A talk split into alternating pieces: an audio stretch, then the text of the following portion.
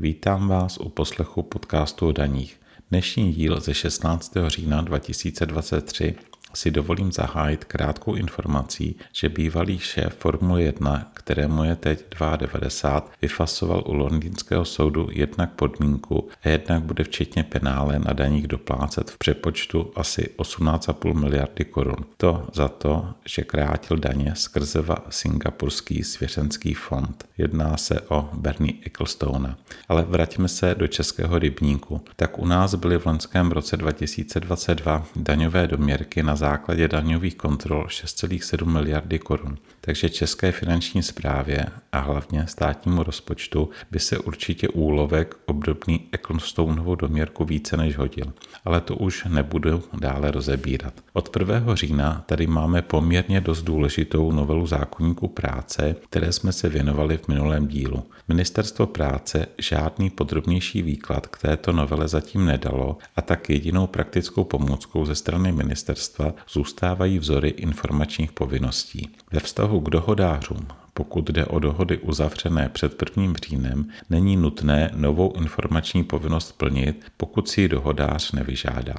Pokud však jde o pracovní poměr uzavřený před 1. říjnem, tak tady přechodná ustanovení ukládají splnit nový obsah informační povinnosti do konce října a jako inspiraci lze vzory zpracované ministerstvem nepochybně doporučit. Odkazy na vzory najdete v e-mailové informaci, kterou jsme posílali v rámci informačního servisu www.behounek.eu 25. září. Pokud nevyužíváte tento informační kanál, můžete si informaci v pdf volně bez jakékoliv registrace stáhnout z www.behounek.eu lomeno registrace.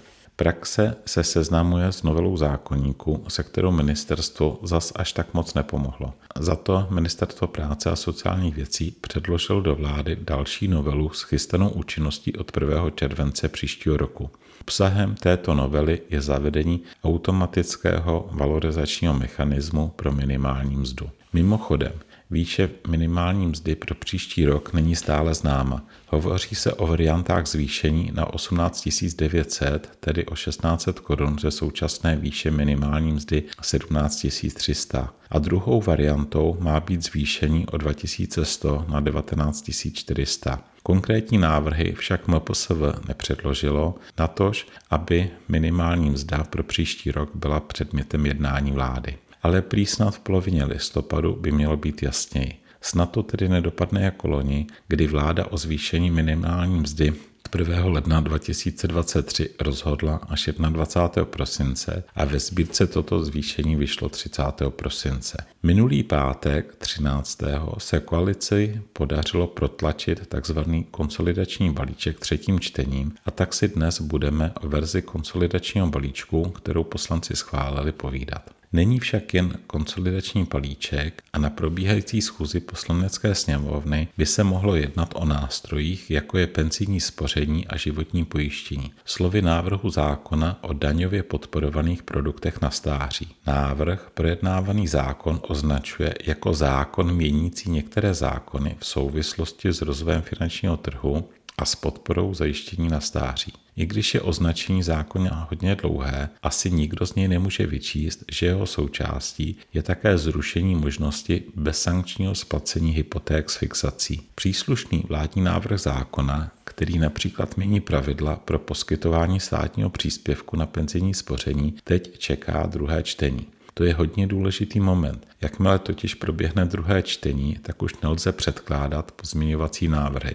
A v médiích se hodně přetřásá například názor, že do budoucna nebude možná z penzijního spoření jednorázová výplata, že aby to nebylo spojeno s nějakými ztrátami, že bude nutné jít cestou nějaké renty. Tedy že jednorázová výplata by možná byla, ale právě by se třeba přišlo o státní příspěvky. Vládní návrh žádné takové omezení neobsahuje, ale konsolidační balíček, který se koalice rozhodla formou pozměňovacího návrhu hodně změnit, nás poučil o tom, že je legislativní proces hodně nepředvídatelný. Vládnímu návrhu řešícímu od příštího roku penzijní produkty přijal poměrně rozsáhlý pozměňovací návrh rozpočtový výbor. Ten má daňově podporované produkty na stáří rozšířit o nový pojistný produkt a to pojištění dlouhodobé péče. Penzijnímu spoření a životnímu pojištění by tak měl jako daňově podporovaný produkt na stáří přibít dlouhodobý investiční produkt, takzvaný DIP,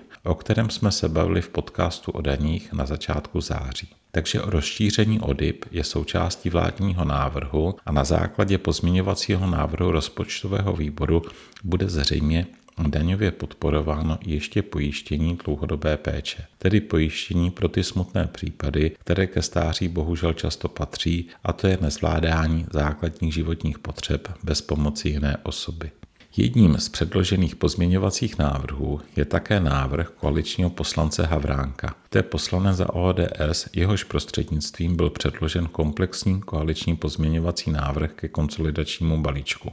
Tento návrh se týká daňového odpočtu na vědu a výzkum. Konkrétně jde o to, aby příslušný projekt mohl být obhajován v rámci daňové kontroly i na základě nově předložených důkazů takže to bude klasický přílepek, který nemá s materií zákona společného vůbec nic. Žádný pozměňovací návrh omezení výplatu penzijka pouze rentou zatím předložen nebyl. Musíme však vyčkat, až proběhne druhé čtení.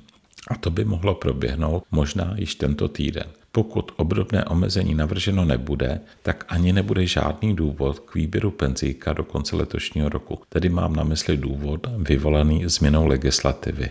Tolik dnešní úvodní aktuality a pustíme se do konsolidačního balíčku tak, jak jej poslanci schválili 13. října.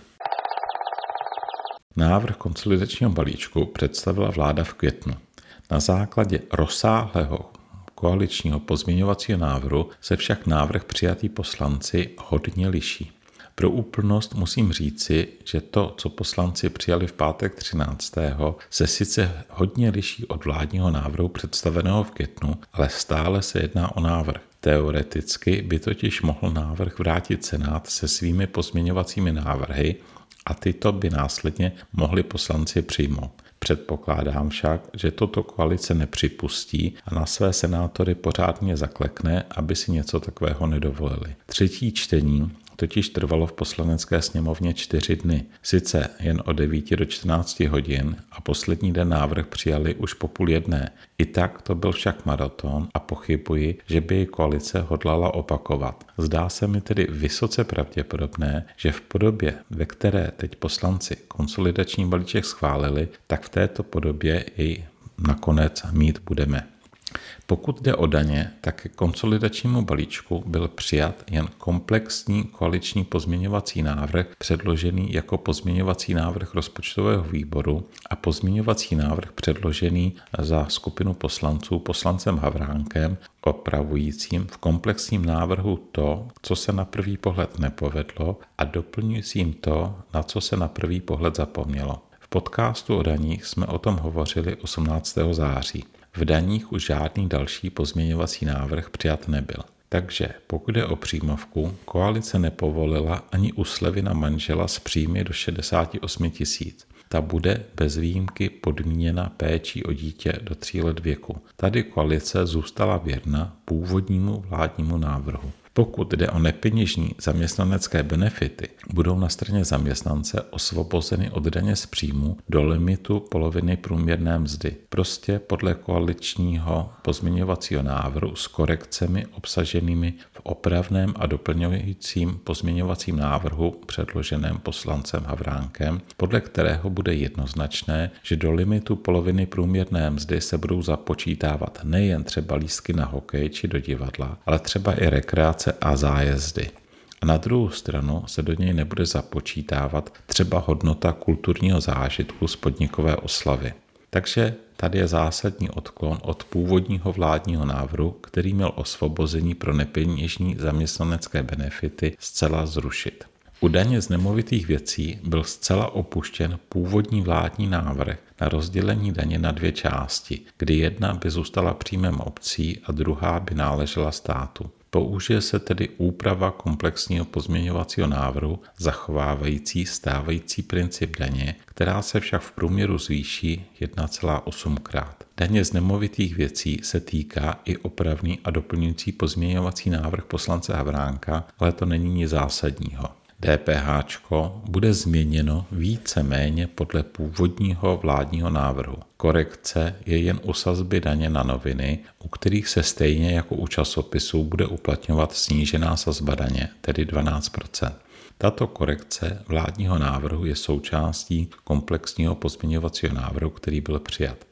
Přiznám se, že jsem si myslel, že nějaký opoziční pozměňovací návrh ohledně sazeb DPH by mohl mít šanci na úspěch. Nic takového však neprošlo a do základní sazby daně 21% se nám od příštího roku přesune nejen třeba palivové dřevo, ale především balená voda a minerálky. To se projeví i u restaurací. V 21% sazbě daně bude nejen podávání točeného piva, ale i podávání limonád ať už točený nebo lahvových. V 21% sazbě daně bude také podávání lahvové vody a minerálky a pochopitelně i kávy či čaje a podobně. Ve snížené sazbě daně nově tedy v sazbě daně 12%, zůstane podávání vybraných nápojů, což je mléko a dále například kokosové mléko nebo nealkoholický mléčný koktejl. Takže například podání samotného našlehaného teplého mléka bude v sazbě DPH 12%, ale cappuccino, kafe latte či espresso macchiato bude v sazbě 21%.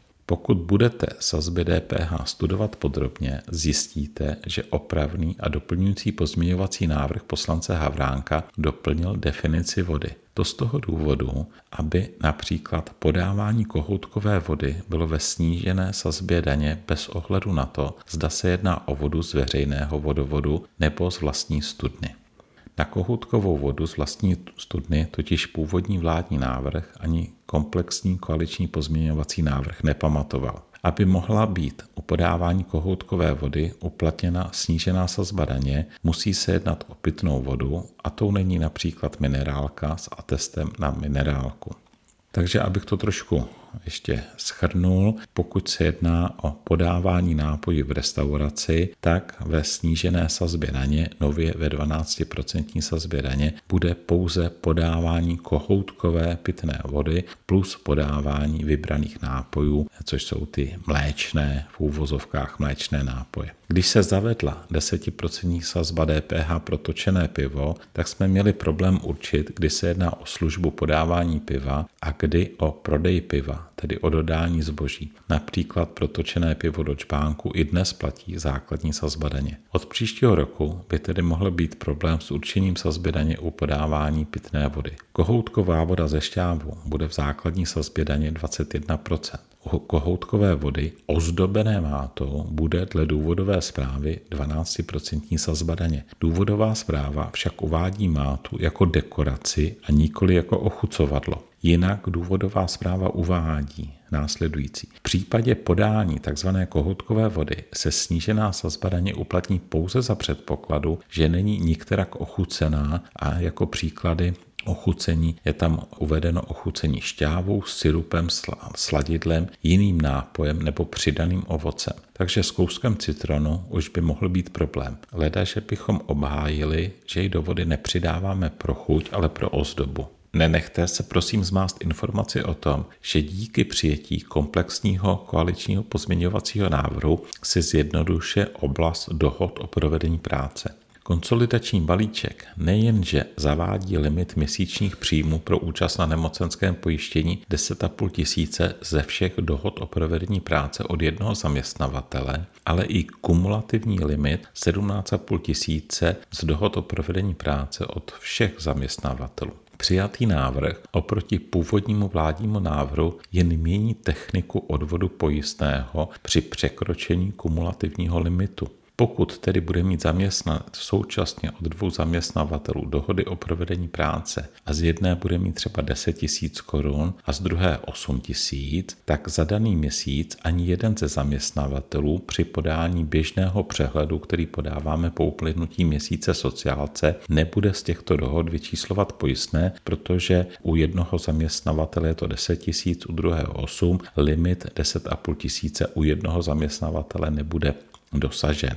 Pouze při uzavření dohody upozorní zaměstnavatel zaměstnance, že pokud dojde k překročení kumulativního limitu 17,5 tisíce, tak musí zaměstnanec počítat s tím, že si sám uhradí svoji část pojistného 7,1 v přehledu však oba zaměstnavatele jmenovitě uvedeného dohodáře uvedou a uvede tam jeden příjem 10 tisíc korun a druhý tam uvede příjem 8 tisíc korun. Potom to sociálka vyhodnotí, zjistí, že dohromady je to 18, že byl dosažen kumulativní limit 17,5 tisíce a zaměstnavatelům pošle výzvu k uhrazení pojistného a zaměstnavatel bude mít měsíc na úhradu tohoto pojistného a to té části za zaměstnavatele. Tu část za zaměstnance, čili 7,1%, tu si uhradí zaměstnanec sám. Sociálka totiž současně dotyčnému dohodáři pošle výzvu, aby si uhradil pojistné 7,1% s obou dohod, dohromady 10 plus 8, tedy z 18 tisíc korun. Takže jednoduché to určitě nebude. Co je hlavní? Zaměstnavatele budou muset v běžných přehledech hlásit i dohody o provedení práce pod 10,5 tisíce. Pokud tedy někdo zaměstnává jen dohodáře na dohody o provedení práce dnes do 10 tisíc korun, tak z toho dnes nemá žádnou povinnost vůči sociálce. Nově však bude muset podávat přehled a tyto dohodáře tam uvádět. Jak jsem avizoval posledně, v případě přijetí komplexního pozměňovacího návrhu bude účinnost z změn v účasti z dohod o provedení práce na nemocenském pojištění od 1. července 2024. Protože komplexní pozměňovák přijat byl, tak tyto změny budou účinné až od 1. července 2024 a v prvém pololetí 2024 pojedou dohody z pohledu účasti na nemocenském pojištění po staru. To je do 10 000 korun měsíčně bez pojistného a v případě nepodepsaného prohlášení k daní se srážkovou daní. Schválením ve třetím čtení se téma konsolidačního balíčku stalo velice aktuální. Proto bych rád co nejdříve připravil videozáznam přednášky věnované právě konsolidačnímu balíčku. Pokud byste měli o videozáznam zájem, sledujte stránku www.behounek.eu lomeno katalog. Děkuji za pozornost a za dva týdny naslyšenou u dalšího dílu podcastu o daních.